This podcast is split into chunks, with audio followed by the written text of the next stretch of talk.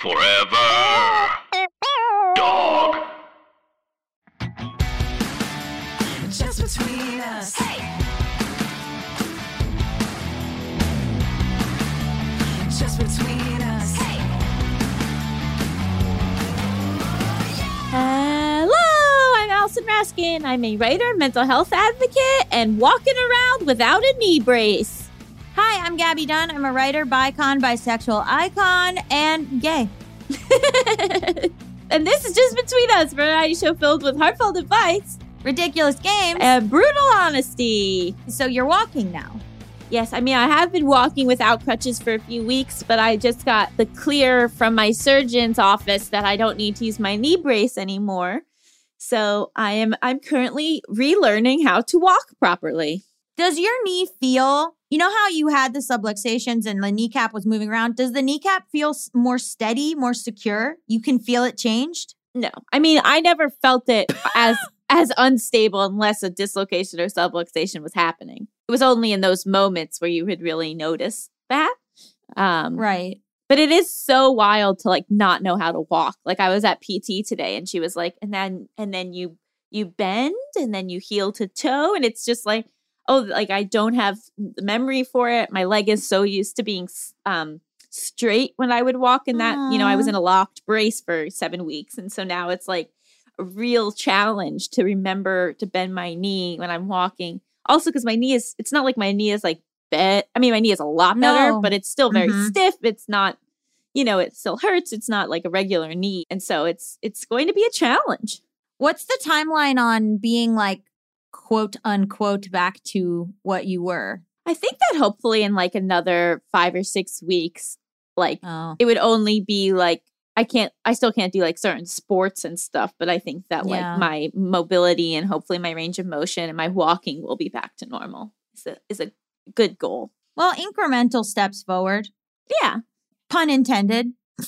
I mean, I was scrolling through my phone the other day and I saw a photo of my leg right afterwards. And I was like, oh my God, like it's gotten so much better. I mean, it feels like it's been a long time. It's been like seven weeks, but the amount of improvement is really amazing. It's like the body is a, is a wonderful thing. It'll put itself back together. It's, it's kind of, I mean, you know, obviously God, science, whatever, but it is interesting that like the skin just heals and yeah. things just go back together. They cobble themselves with white blood cells and figure it out. But like, I do really need the P T, like, and it's wild to think that like a few decades ago, people didn't really go to P T after something like this. And like, I don't know how, like I'm having to do so many exercising, so many exercises, having to like learn different things, having to like really build up the muscle, build up the range of motion. Like, mm-hmm. like the fact that like, that wasn't the norm in like the fifties, like even, you know, mm-hmm. like how did people recover from this kind of stuff? They don't. You just become my dad who limps. Yeah, it's like, wild. My dad limps. He's disabled in his hand. So he one of his hands doesn't work. And like that, they were just like, yeah, that's life.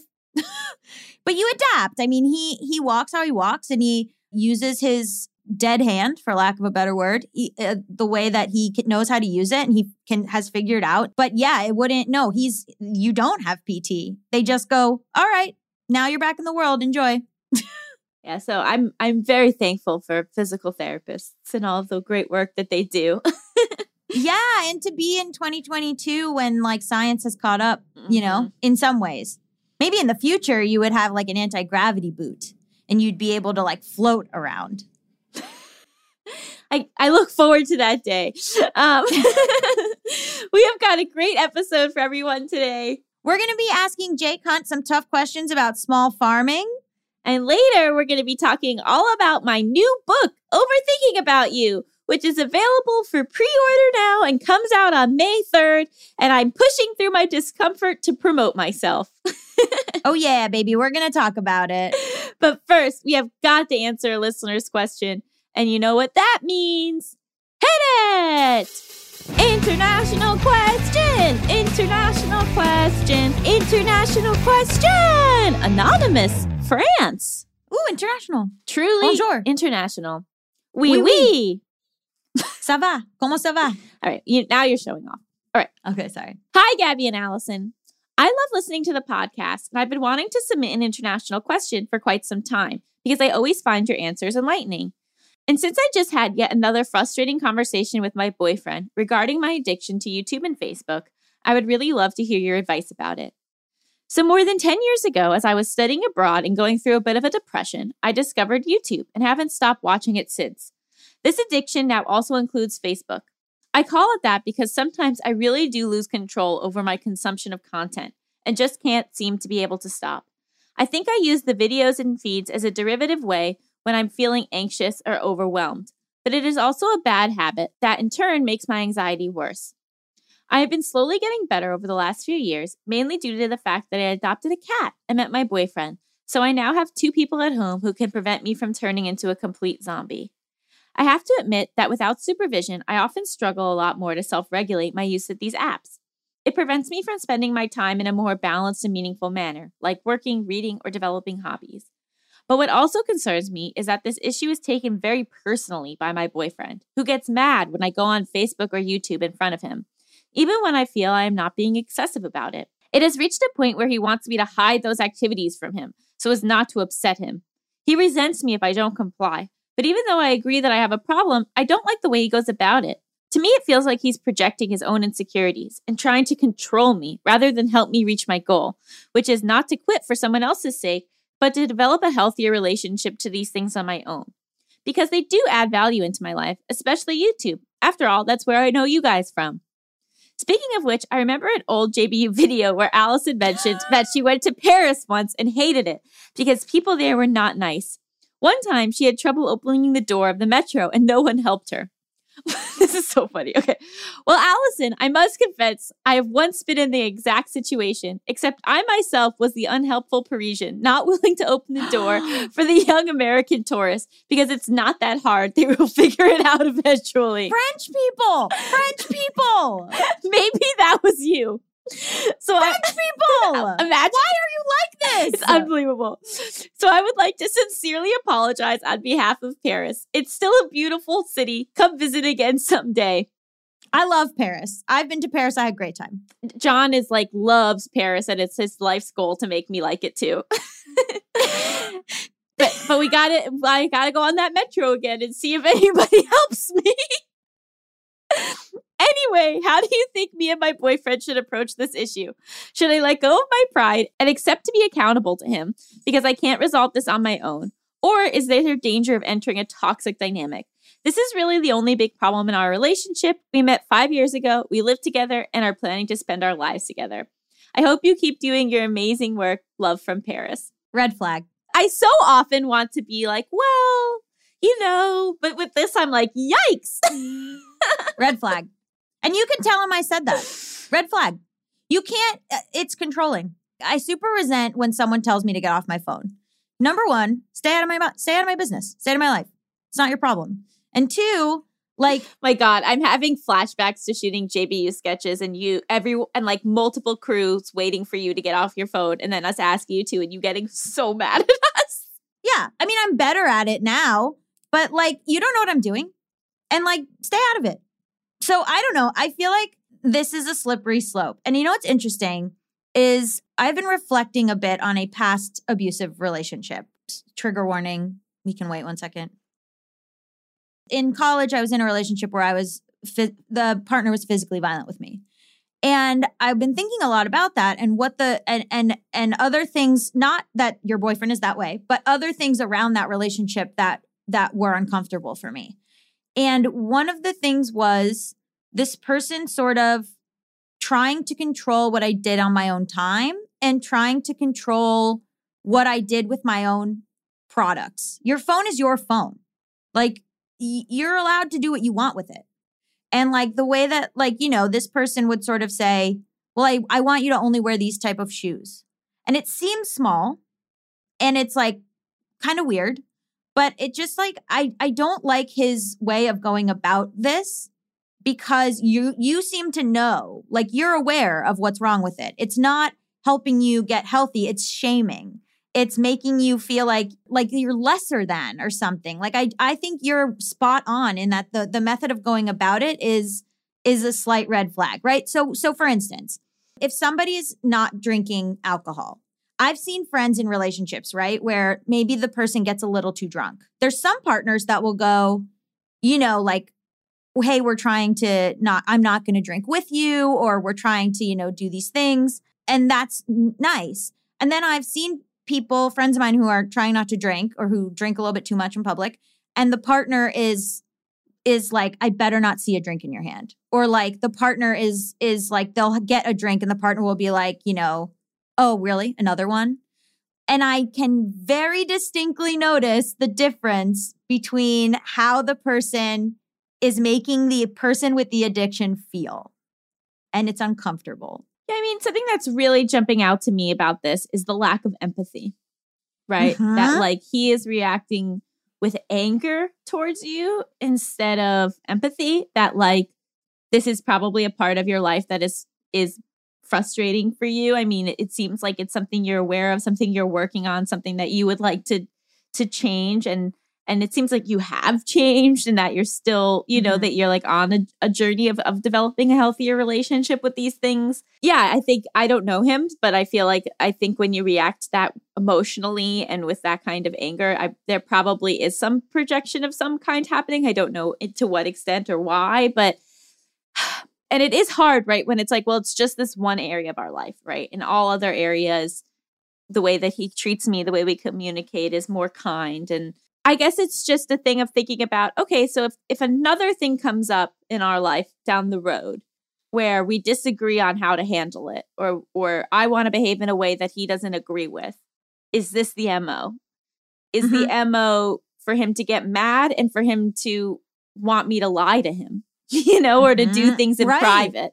And and that is really not a not a great dynamic to be walking into long term. To ask you to do something in private, your partners, like now he's just creating secrecy and separation. I also want to say with coping mechanisms, you talked about how it was a coping mechanism for depression. Coping mechanisms just don't go away. They need to be replaced with something. Right. It's why alcoholics become obsessed with coffee. You can't just cold turkey get rid of the coping mechanism because you you need to fill it with something else. Right. You can't just stop. And so, you know, I think sometimes people are like, but this is this is my dynamic. And then the other person wants you to just not have that dynamic.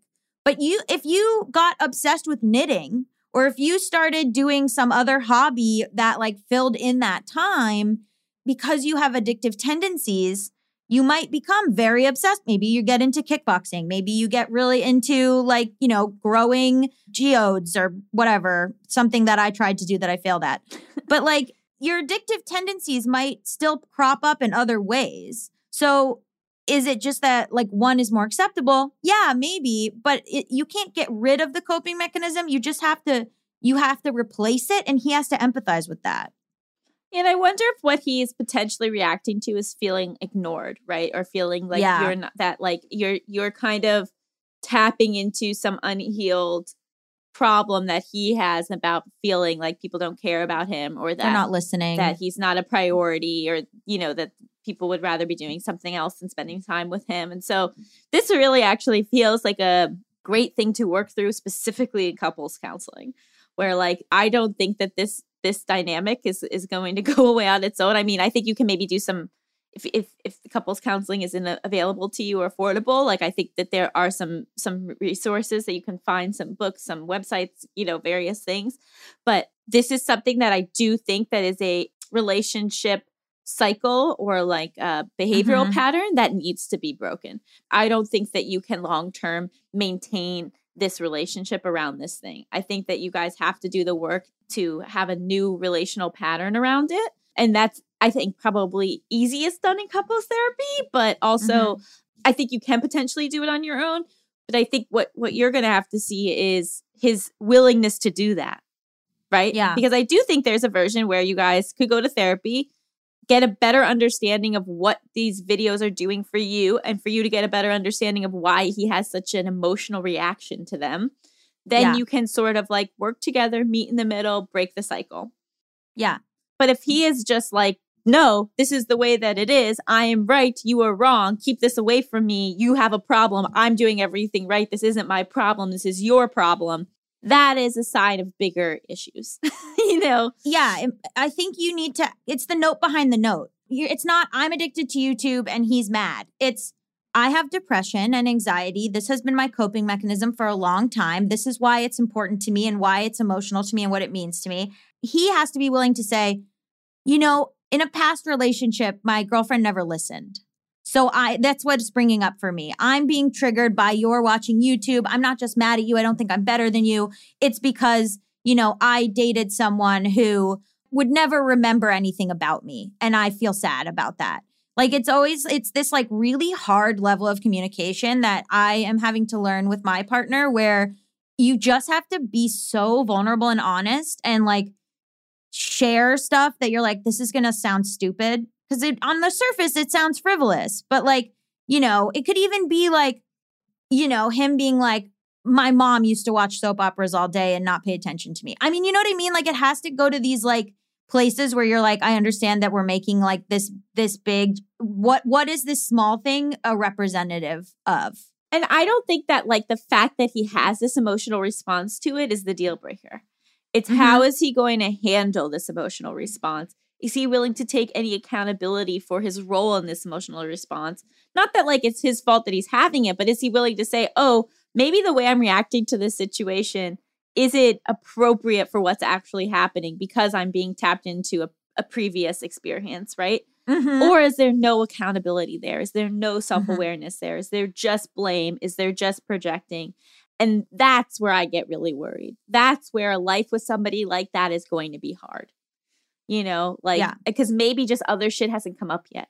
But if that's yeah. how they respond to conflict or respond to their own emotional reactivity, that's really tough. And that's something you really mm-hmm. have to sit with yourself and figure out, is that the kind of life that I want? Is that the kind of partner that I want? Yeah, totally. So keep us updated. I hope that that helps. I hope, I, I do not think that this is like dead in the water. I think it's really just no. how does he respond to to trying to break this cycle, and is it receptive to trying to break the cycle? So if you want to submit your international question, please send it to justbetweenuspod at gmail dot com. That's justbetweenuspod at gmail dot com. Up next, we've got an exciting interview with our highly esteemed guest, Jake Hunt. Stay tuned. Just between us. Welcome back to Just Between Us. It's time for the juiciest, most scandalous, controversial segment known to all of podcasting, Tough Questions. This week on the show, our guest is Jake Hunt, who is the managing partner of Windy Brow Farms, a diversified farm, orchard, bakery, and creamery in northwestern New Jersey. He runs the business along with his parents, tackling the unique challenges that come with all family businesses and those that impact small farms and rural communities in a state that isn't necessarily known for being rural. Hi, Jake. Hi, guys. So we're like so excited to talk to you about small farms and what that means and what misconceptions are about it. And so I guess my first question is, what is the day-to-day like running a small farm? I oversleep most days and dread the day ahead of me. Uh, no, not, not actually. Um, the day-to-day for us, we're like a, a mostly a centralized family farm. So it's It's dealing with my parents, mostly, throwing different questions, different problems at us, just kind of facing customer issues head on, facing employee issues head on, dealing with every single week we have a different labor issue, you know, and then eventually we make our way out into the field and actually start doing something. Although this time of year, it's still cold and we're not actually doing anything. But for the most part, the day-to-day is just dealing with, with whatever gets thrown to us. There's no there's no one set schedule. There's never a set schedule when you're a farmer, but there's no one set schedule. What are the things that you do on the farm, right? So you have like the orchard, which my partner and I were in, and you rode up on a truck, and like what you and you have all these animals. So like what are the the like tasks that you've got to do? Yep. So we grow um, about fifty varieties of apples and about twenty varieties of peaches. We grow vegetables, about thirty acres of vegetables. And then we have animals in the form of a petting zoo, but not necessarily animals that we have to worry about producing anything for us. Mostly just make sure they don't bite any little kids. And if they do, make sure they don't cry too much. And then we also run like a, a full bakery, a full creamery. So uh, just making pastry for the day, making bread for the day, making ice cream. We make ice cream probably four days a week right now, just for our store, just for the local population, which is insane. People in northwestern New Jersey eat far too much ice cream. I eat far too much ice cream. You know, a lot of planning, you know, a lot of what does the next week hold? What does the future hold? What is the weather going to be like in a week? How much crying are we going to do when we get a late frost in May? Fingers crossed that that doesn't happen. But how much are we at the will of Mother Nature this year? You know, can you start with like the history of Windy Brow, like when it started and, and your family and when you kind of took over more of the day-to-day operations? So Windy Brow was founded in like the early nineteen hundreds, primarily as a dairy farm. And then like so many local farms, they had a fire, which happened, you know, prevalently in the thirties and forties. And in the early forties, they had a fire, burned down the dairy barn, burned down all of that operation. So they transitioned to planting fruit. In nineteen forty-six, they planted about five hundred acres of fruit, and they were one of the first major fruit producers in northwestern New Jersey. Fast forward, you know, sixty years in the future, my parents and my family bought the farm in the early two thousands. But, you know, we've always had like roots in agriculture here. So like one of the reasons why I'm here in this tiny corner and didn't go away, didn't disappear into the into the void is that my family's been here for three hundred fifty years. So we're one of the founding families of this town that we grew up in, that I grew up in. And, you know, there's kind of that that history and that that family guilt keeping me here. Um, I came home in two thousand thirteen from college, started an ice cream company, and then just kind of, you know, got into it, got stuck, got hooked, trying to survive and trying to make it work for not just me, but for the other people in the family and for the other people in the community. Yeah. How hard is it to turn to, for you to be turning a profit all the time? All the time? Do we have to turn a profit all the time? Is that, is that what this is? Is that what businesses do? Oh, shit. We live and die by September and October every year. We live and die about whether we have a fruit crop every year. You know, if we get fruit wiped out by a frost in May, if blossoms get wiped out by a frost in May, then we're screwed, frankly. And then it's like we're surviving on what past years have done, what good past years have given us some sort of foothold in the bank. You know, so as climates become more and more unstable and unpredictable, we become more and more unstable and predictable and are trying to constantly uh, subsidize our September, October by doing things other times of the year. So it's not gotten easier to stay profitable, I guess. Mm-hmm. You know, it's it's not gotten that much harder just because of where we're situated. We're in a populous area. We're forty-five minutes from New York City. We have people that come out and find us constantly, and we have a lot of local support. But it's definitely not getting easier with with so much other instability in the world. Did your parents have a background in farming when they bought this property, or did they learn more on the fly? So my dad grew up on a farm, on a dairy farm, and then later on a, a crop farm. You know, if you're from this area and you grew up here, you know what farming is. No, no, nobody ever thinks about farms when they think about New Jersey, right? Nobody thinks about the Garden State actually being the Garden State. They just think about it smelling awfully. And it really doesn't. Like, if you're from here, you know farming. So my dad grew up on a farm. My mom, once she started with my dad, uh, was always surrounded by agriculture. I grew up surrounded by agriculture. So they didn't necessarily know, like, fruit farming. They learned that on the fly. We have an orchard manager that's been with us for thirty-five years. You know, it's all a matter of trial, trial and error, as anything is in business. But they figured it out, I think, even though we disagree on something every single day. But they figured it out. How many employees are on the farm? And does it shift throughout the year depending on what you need? Yeah, it, sh- it shifts throughout the year. One full-time year-round employee, the orchard manager, and, and me. So two, technically two full-time year-round employees. twenty-five to thirty seasonal employees. Mm-hmm. So, you know, we really gear up for the busy season. Right now, there's probably about five part-time seasonal that are working. As we get into planting planting season, that'll that'll increase and then decrease and then increase again in the fall when we're back in picking season. Yeah, one of the most important things, I mean, so I moved, we met because my partner and I moved to the area.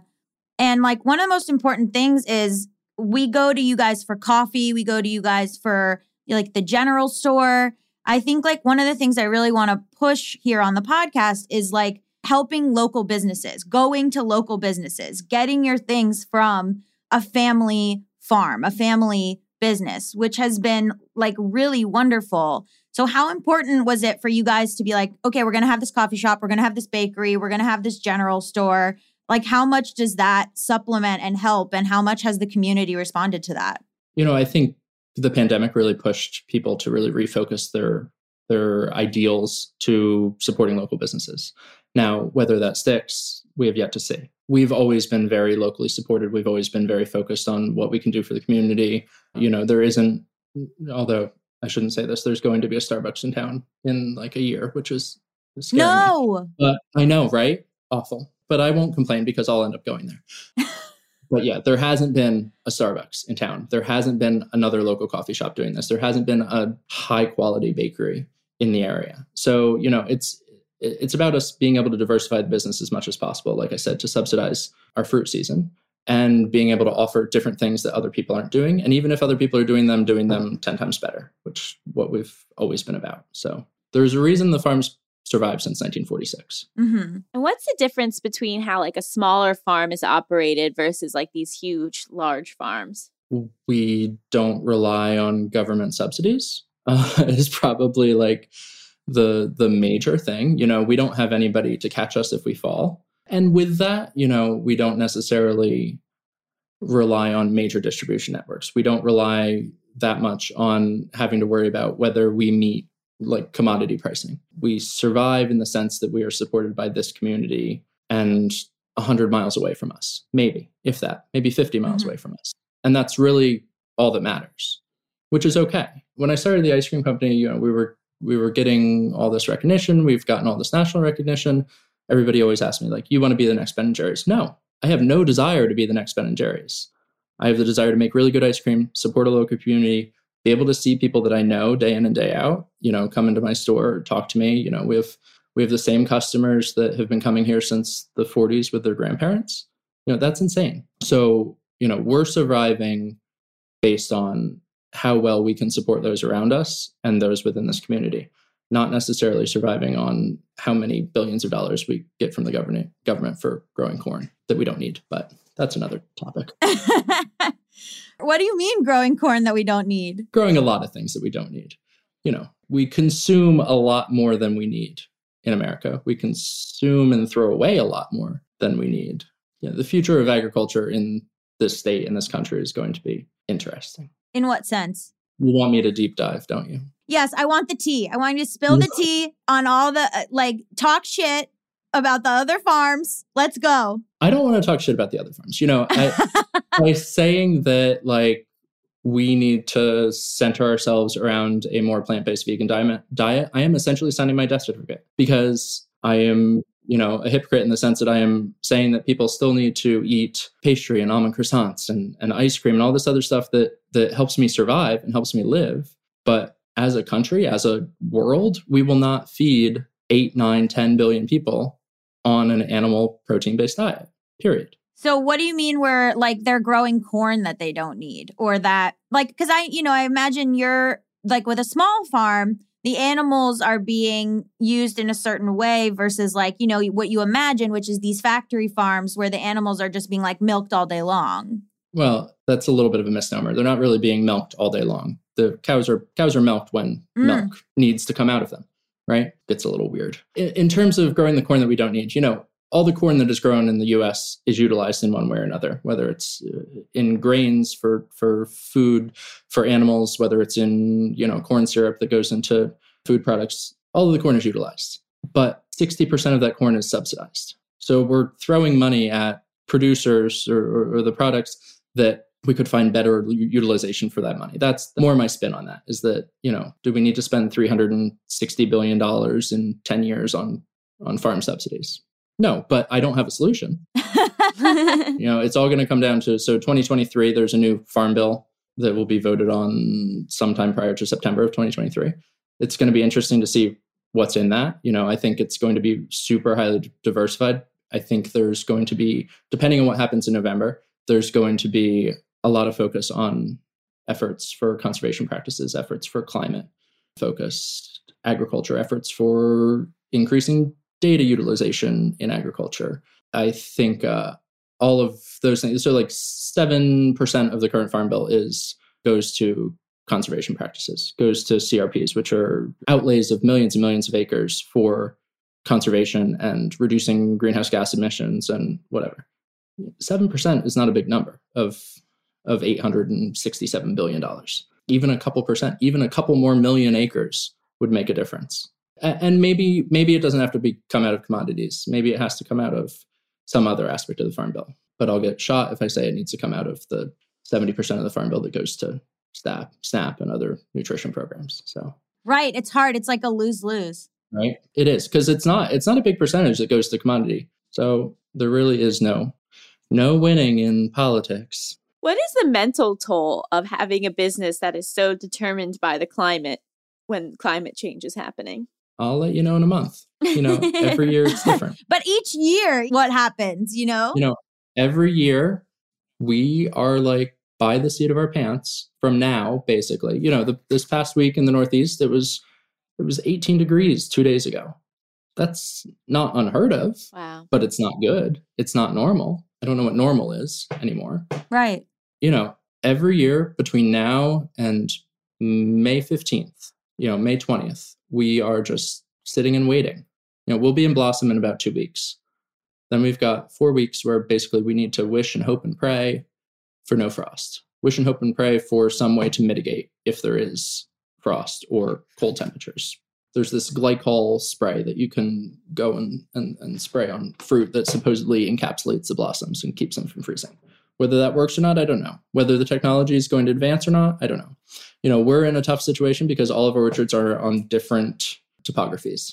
So we can't put up windmills to basically rotate air so it keeps things from, from freezing. We don't have access to a lot of that technology. We don't have access or capital access to sending drones out and circulating air. Mm-hmm. We just wait and see. And if we're okay, great. And we're going to have a great season. And if we're not okay, then we worry for the next six months. How close does it come to like having to shut down? It never really comes to that extreme, right? Because we're small. We're one hundred thirty acres. You know, we're not betting the farm on that. This year, it'll be interesting. You know, if we were to lose a crop this year, I don't know what prices at other farms are. I don't know how much it's going to cost us to replace that fruit. We'll we'll find a way to replace it with fruit from other parts of the state, from apples from New York. But I don't know what the prices are going to be like because everything is insane right now. And yeah. I don't know that they're not going to be in the same boat as us. You know, right? The, the entire East Coast is on watch, basically. So if we can't get fruit from the tri-state area, where do we go? I don't feel comfortable going and buying peaches in South Carolina and selling them as my own or telling somebody they're going to be as good as my own, right? Right. So you do sometimes subsidize with, with fruit from other small farms near you? If we have to. And even if we don't have to, we generally get some fruit from South Jersey in the beginning of July just to, you know, everybody else has peaches, why don't you? So it's one of those situations. But if there's access to it, I don't know if that's going to change this year. I don't know if that's going to change in future years. You know, it's all a waiting game. So the mental toll is significant, more so on my father, who who is more of a cynic than I am, which is hard. I mean, small farms are really at the mercy of climate change. At the mercy of Mother Nature, at the mercy of climate change, at the mercy of not even climate change, climate instability. Right. We're going to take a quick break, but stick around.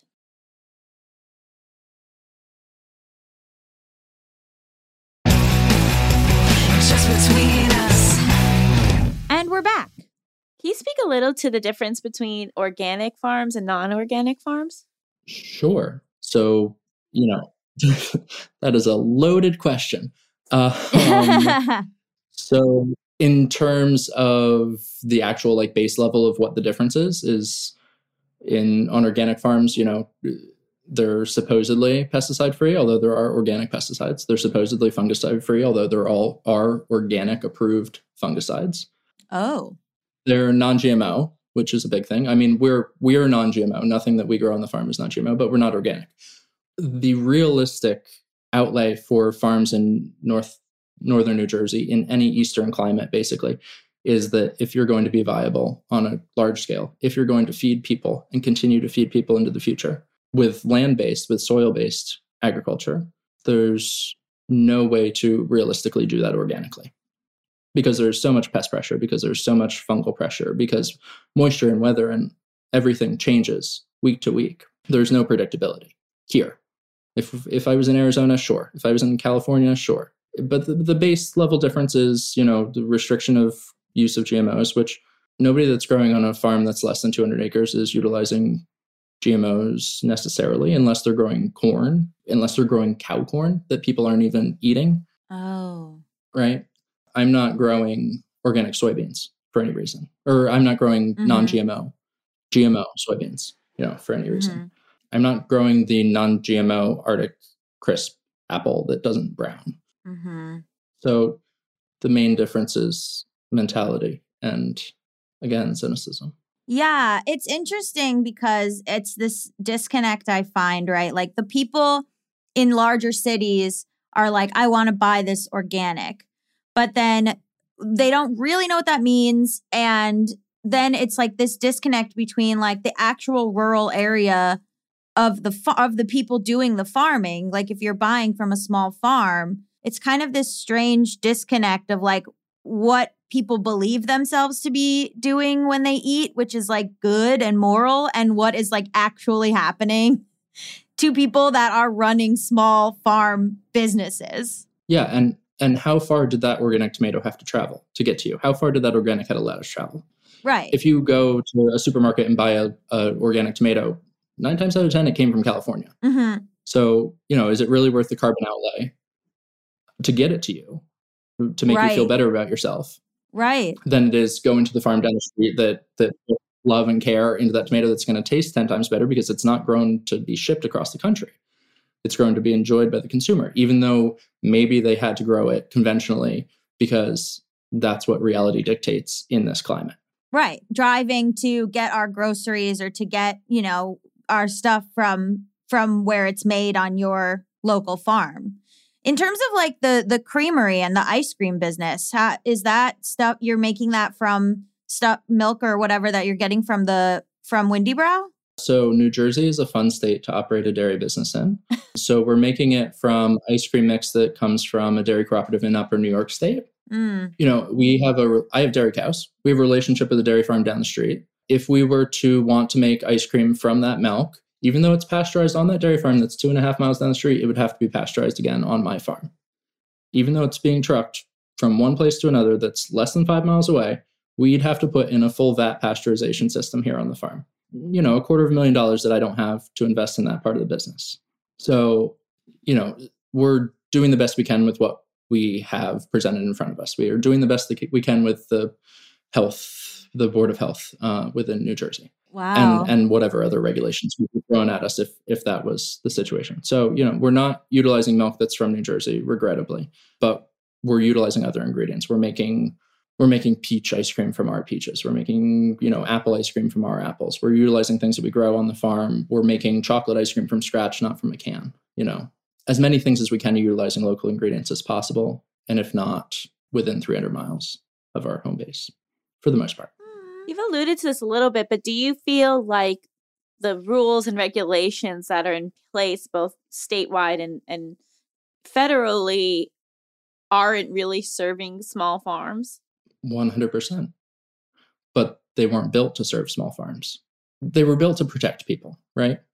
But the people that wrote them, I doubt, have spent a day on a farm in their life. So I don't know. I don't, I don't know. They were they were built to protect people, or they were built to protect an ideal society, right? What What do you mean? The systems were built to protect the people consuming, ultimately the people consuming the product, not the people making the product. Mm-hmm. You know, there are so many regulatory things that happen in New Jersey that don't happen in New York. There's, and I don't know why. I don't know what the answer is. I don't know why. You know, New York's big slogan is is better for business or some something along those lines. I don't know why other states are so be- so much better at creating an environment that's conducive to starting and succeeding in small business. And I don't know what the solution is.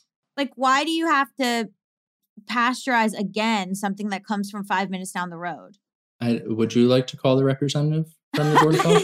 I'll give you the number. You can talk to them. I think he'd probably be more persuasive than I am. So I will call. I know you will. I'll just call them directly and be like, listen, what is going on? I understand that in your mind, you're making things safer for the person, but you're like doing it at the expense of um, making any sense whatsoever. Yeah, you got it. There you go. You could be a small farm owner. I'll sign you up. What is like the the real risk of eating non-organic? I mean, how much of, of this fear around e- eating non-organic is just like propaganda versus like it's a, a real risk? I think it depends on what you're eating. You know, if you're going home and washing your fruits and vegetables, you know, you're not going to necessarily wash your meat. You're not necessarily going to wash your your eggs or your milk. But, you know, if you're going home and washing your fruits and vegetables, you're safe. The big ten or the, the big five really are like broccoli, cruciform vegetables that the pesticides permeate more, more readily. No farmer wants to spray more than they have to. No farmer wants to applicate mm-hmm. more fertilizer or more pesticide than they have to. Our bills for that type of application is already probably twenty-five percent of our annual budget. You know, we don't want to do more than we have to. So we utilize programs like, we specifically utilize programs that Rutgers outlays like uh, I P M, which is Integrated Pest Management. They come out to the farm, tell us if we have an issue, tell us what we need to do. When we tell people this, you know, there's definitely like two sides of of the divide. There's people that will strictly never consume a pesticide in their life because they've read some Mother Jones article that is telling them that it will kill them, absolutely. And then there's the people that are realistic and understand that we can't operate a business. You know, if, if everybody in America decided that they could eat ugly apples and ugly peppers and ugly eggplant and things that don't look like everything that they've consumed every day for all of their life, then that would be a different story. But, you know, we, mm-hmm. we want nice looking fruit. We want nice looking vegetables. Is that right? Maybe not. Is that the reality that we live in? Yes. Mm-hmm. Are we going to change millions of people's minds with, with telling them it's okay, it's not going to hurt you, you can cut out this bad spot? No, we're not, because we're spoiled. So that's really what's driving the use of pesticides is more for aesthetic reasons? Aesthetic reasons and economical reasons. You know, we would have probably forty to fifty percent fruit loss just by having things drop off the tree because of pest pressure, having things having too much fungal damage that we could not sell it realistically, that we couldn't even process it, right? So I think a lot of it is aesthetics.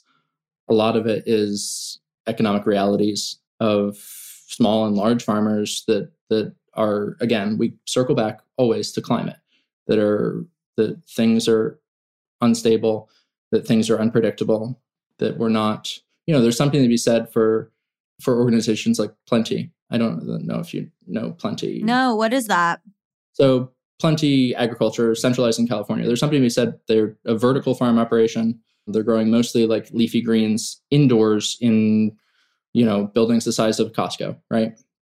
With L E D lights and a fully integrated system where they recycle all of the water, where, well, they recycle like ninety percent of the water. There's something to be said for that type of farming, that where you can mm-hmm. control your environment. I don't know whether that's a realistic thing. Like, you're not going to grow cows indoors. You're not going to grow eggplants and peppers and tomatoes on a grand scale indoors like that. And you're not going to grow apples and, and peaches like that. Mm-hmm. But but for what they're doing, if we could be better about controlling environments, we could be better about agriculture. Almost making like biospheres, like, right? Like, basically, I mean, the, I think they were founded like on the idea that like this system will wind up on Mars, right? Mm-hmm. Yeah. Wow. I can't wait for Windy Brow Mars. I will be there. Yeah, I'm willing to travel that far for ice cream. Yeah. Well, you have other, you have like this whole general store that you buy stuff for. You have Windy Brow merch. Like, you're you're doing it. You're try- you're not just relying on the climate. So we're doing it. Yeah, we're trying. You know, Topo Chico. Mal comes and get Topo Chico. They're Topo Chico all the time. Mal does come and get their Topo Chico. I'm the only Topo Chico dealer within, you know, probably a mile. So, you know, I'm sure you could get Topo Chico somewhere else. Well, would you like to play a game show that you can't get anywhere else? Uh, I would love that. Okay, great. So Hypotheticals is a game show where you and Gabby are my contestants. I'm going to give you a series of hypothetical situations. You can ask any clarifying questions you might have, and then you just tell me what you would do in that situation. Does that sound okay? Oh my God, okay. All right. Our first game is America's favorite game show. Would you stay with this cheater? You bought a new house with your partner of three years. When you move in, you find out there are all sorts of problems and extra costs, and you are already house poor. In order to help you save money, your partner reaches out to their ex, who is a plumber, and convinces them that if they do the work on the house for a discount, the two of them can spend some intimate time together. They end up having to make out with their ex four times, but you get all new pipes for a very reduced price. Would you stay with this cheater? No. It's always the plumber, too, right? Always the plumber. No. Why isn't it for free? Well, yeah. This is so fucked up. You're giving us you're giving us a discount? You're, no, no, you're just it. paying for parts. You're not paying for time. No. No. No. Free. If you're making out four times, it's free. Okay, so they didn't get a good enough deal for it to be no, worth No, they're saying. bad at business. They're bad at business, and I want and I want out. Do you you agree, Jake? I agree. Yeah. No, and you never stay with the cheater. I don't know. You're very anti-cheating? I'm like very traditional. You know, I'm from the country. Everybody's going to think I'm straight after this interview. Oh, God. No, you know what's fun is that me and Mal were picking apples, and Jake came over and was like, hey, this is what you did to try to figure out if we were gay. You said, hey, so did you guys like find this farm on like a like a L G B T Q list or something? And we were like, uh, what? And I was like, well, on your website, it definitely, there's a little part that says like, welcome, we welcome all races, sexualities, genders, blah, blah, blah. So yeah, we like figured it was a, a place, but no, we didn't Google L G B T Q friendly farms. And you were like, it was like that TikTok of like, are you gay? Bitch, are you? Are you gay? Like, yeah, we're gay. Are you gay? Yeah, we're gay. Like, it was so funny. They definitely look cis hat. Yeah, let me go stalk them in the orchard and figure out whether they're like me. Yeah, you came to the orchard. You came to find us in the orchard to be like, hey, I, I'm a, hey. are you, I'm gay. Are you gay? Really? Yeah. You know, they're so few and far between. I don't have many friends here. Come on. Um, it was delightful. It was delightful. Great. But no making out with your ex, even if it gets you heavily discounted pipes. No. That's the rule. No, my shower can leak on me, not my ex. Okay, the next game. Are you a terrible parent? Your child, fourteen, never wants to wear a jacket because they think it ruins their outfits. You have an upcoming ski trip planned with the family and beg them to let you buy a proper down jacket. They refuse and say they will be fine wearing a stylish fleece instead.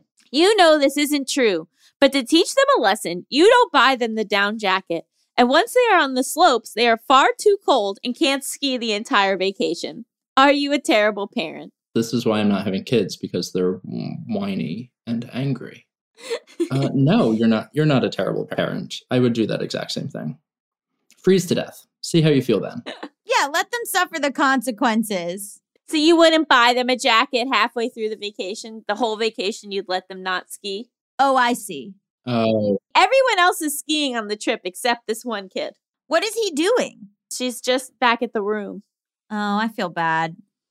She could take my jacket because I really don't want to ski. No. I'm going to go by the fire and just drink my little après ski and just like hang out. I went skiing with an ex and I had a very bad time. The one and only time I went skiing, I cried, so I get it. Cried? I was twelve.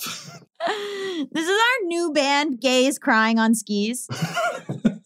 That's the new L G B T Q stereotype. It's like, why are gay people so flamboyant and also always cry while skiing? Yes. But so you don't think you're a terrible parent if you don't let them, if they don't ski the whole time, because you are teaching them a valuable lesson about winter wear? No, no. Yeah, you're a good parent. So you are a good parent. Okay. Mm-hmm. I'll put that in my manual that I'm, that I'm writing. Okay, our final game.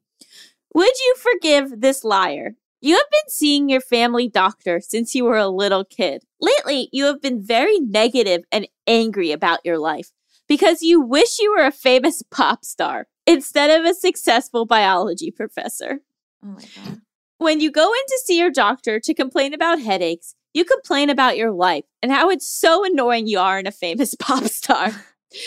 Your doctor runs some tests and tells you that you have an incurable disease and will be dead within six months. You go home devastated, but the news also gives you a new lease on life. And when you see your doctor the next week, you relay that you don't want to die because you actually do love your life so much.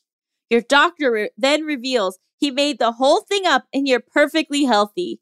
He just wanted to snap you out of your funk about not being a famous pop star. Would you forgive this liar? Why are you that person? Who are you? I mean, no, if I was that person, if I was that terrible, no, I would not stay with my doctor. But if I was a normal person, I would do that. I would be the doctor. You would do this prank on somebody to alter their gratitude in life? Oh, one hundred percent. Hmm, interesting. I wonder if any doctors are listening. I thought you were going to say that he was going to run tests and then lie to me and say, actually, you could have never been a pop star because you have like a, a bad throat for it. And then he would say, you would say, oh, okay, it's not my fault. Mm. And then you would appreciate your life. That's what I thought. But really, your throat is fine. Right. So now that you said what you said, you threw me for a loop. And I also thought maybe that you would say, oh, because I only have six months to live, it's lit a fire under my ass. And now I'm going hard at my dream of being a pop star. And then when I come back six months later, I'm not dead. He goes, well, didn't I do you a favor? Because now you you became a famous pop star because you really thought that there was nothing left to lose. That's not what happened at all. Well, then I hate this liar. But it made you appreciate your life. Yeah, but telling someone you have six months to live is really bad. I'll give you that. Unless you're Queen Latifah in Last Holiday. Excellent movie. Oh, Last Holiday. Forgot Classic. About Last Holiday. Sorry. Oh, my God. Am I even gay? Okay. I would not forgive this liar. No. Would you find you go to a new doctor? They've been your doctor for decades. Why are you still going to your pediatric doctor? That's the first problem. Why are you seeing that your pediatric? That is weird. Well, you have a problem with change. They know far too much about me. Change your doctor every like year. You just don't want to be known. Change your exactly. doctor every year. I don't want anyone to know me. Hard to do in our small town, Jake. I, I just want every doctor in the surrounding area to know all of my problems. That's good advice. Oh my God. Thank you so much for joining us. Where can people find out more about you and your wonderful farm? At Windy Brow Farms. That's the simplest way. Come eat ice cream. Love it. The Instagram is curated so beautifully. Like, it's one Thank of the you. most beautiful Instagrams I've ever seen. So please go check it out. I appreciate it. Thank you so much. Stick around after the break. We'll be talking all about my new book, Overthinking About You. Yay!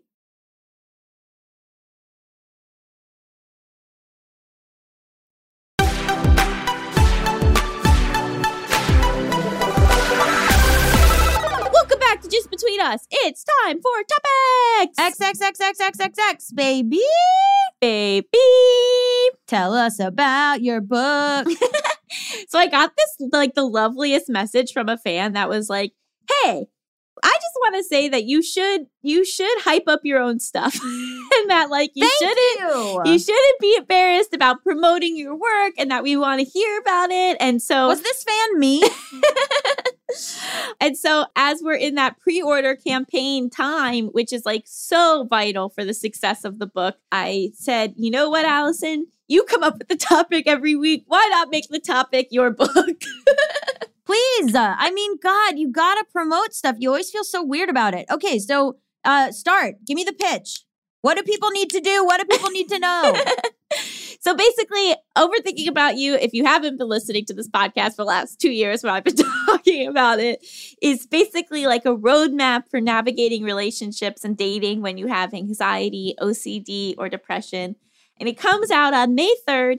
And in the book world, pre-orders basically either make or break your book. And so I would mm-hmm. love if you're able to, for you to go and pre-order the book now. You can get it pretty much wherever books are sold. And if you're an international listener, the Strand Bookstore in New York not only ships internationally, but they have signed copies of the book. So if you order from them, then you can get a signed copy, which is, you know, anyone can order from them, obviously. And then also we're doing this really exciting pre-order campaign where if you pre-order the book, you can also get free merchandise. So like if you live in the U S, then you can get a notebook with an original emotional support lady cartoon on it, a exclusive pen that says Overthinking About You. And then if you live internationally, you get a free digital download, which is basically a, like a poster version of the emotional support lady cartoon. And so Woo! We're really trying to get people to to order ahead of time. Buying a physical copy of the book, I think, is more helpful than buying a Kindle version. But if you're a Kindle person, buy the Kindle version. Do whatever mm-hmm. you can to read the book. And yeah, I'm I'm equally excited and really, really scared. So what what sort of stuff could we get a taste for in in this book? Great question, Gabby. So basically, I kind of cover like the trajectory of a relationship. So we like sort of start off with like, how do you handle breakups better? Some like different ways to reframe ba- breakups, some better coping skills. There's a chapter all about like, how do you tell the difference between who you are and and then the symptoms of your disorder? So like that kind of touches on like relationship O C D, relationship anxiety, you know, what are real doubts versus what might just be your, you know, your mental health acting up and interfering with your relationship. I, uh, there's a chapter about medication, what to expect from medication, how side effects from medication can interfere in our relationships. There's a whole chapter on how to productively date, which I think mm. is, is hopefully really helpful and, you know, a lot of tangible advice for navigating um, online dating as well as I R L dating. And then for the first time ever, ever, I talk about my sex life pretty vividly. I'm doing the Home Alone like. Well, because I, I just had to make this decision when I was writing the book where I was like, you know, obviously that's a big part of romantic relationships. And it's it's been a an ongoing struggle for me in terms of how my anxiety plays a part.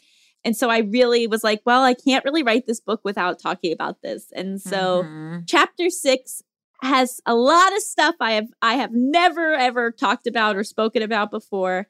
I think hopefully it will help other people because I know for me with my stuff and my issues, I don't really see it talked about a lot, which has made me no. feel really alone and isolated. And so hopefully the goal, like even if you haven't had my exact experiences, it will make you feel a little more comfortable in yours and a little less stigmatized. Congratulations. Thank you. So I'm really, I'm really scared for this book to come out, with one of the main reasons being that chapter, that people I know in real life will, if they read the book, will read that chapter.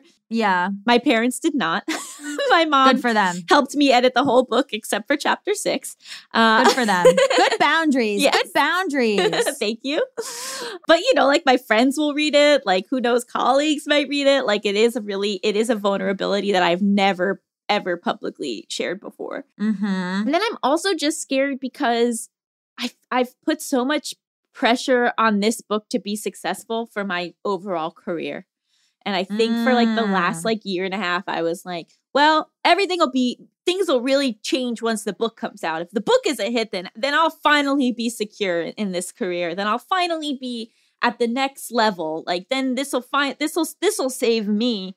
And I'm realizing as the, the release date approaches that like, I have to take that pressure off of myself, that like, this book could very well come and go and like it might help ten people and that would be great.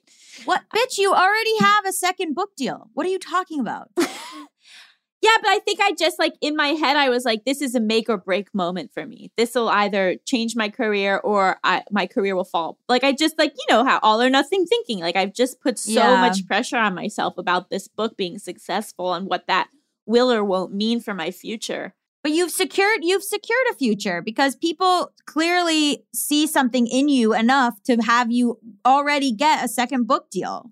Yeah, and that's wonderful. But like financially, that second book deal, is it going to like carry me forward, you know, like books. True. Like the money from books is not the money you get from T V or films. Like it's it's money, but it's not, you know what I mean?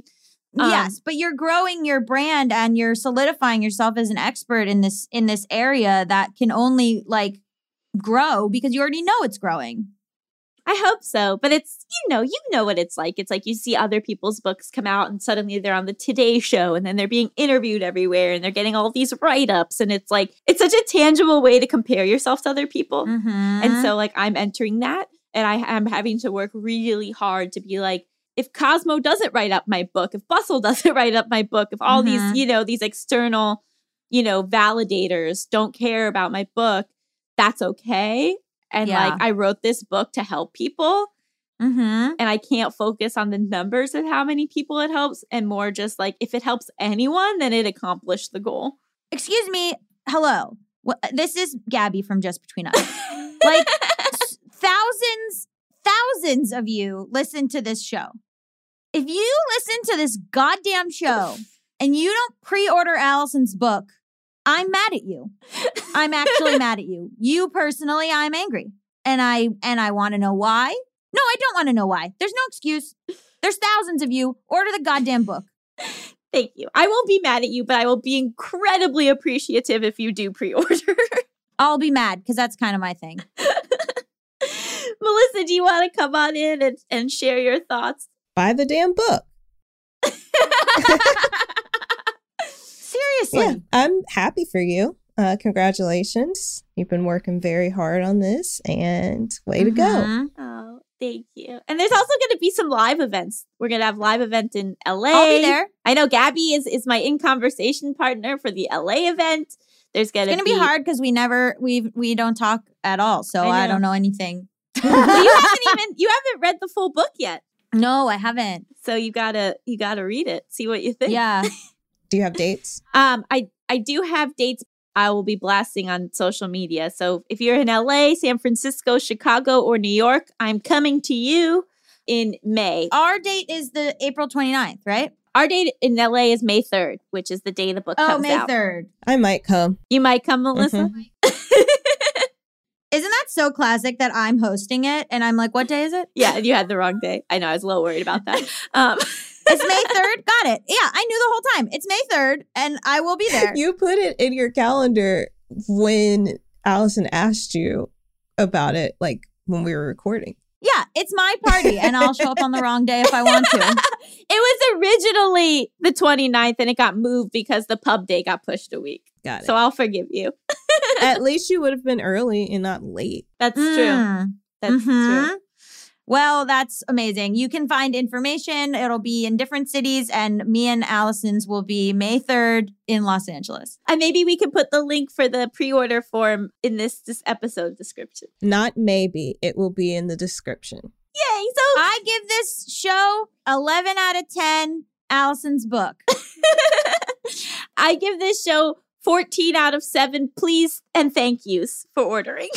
I give it one hundred out of ninety Go order the goddamn book right now. This is me holding my fist up, threatening you.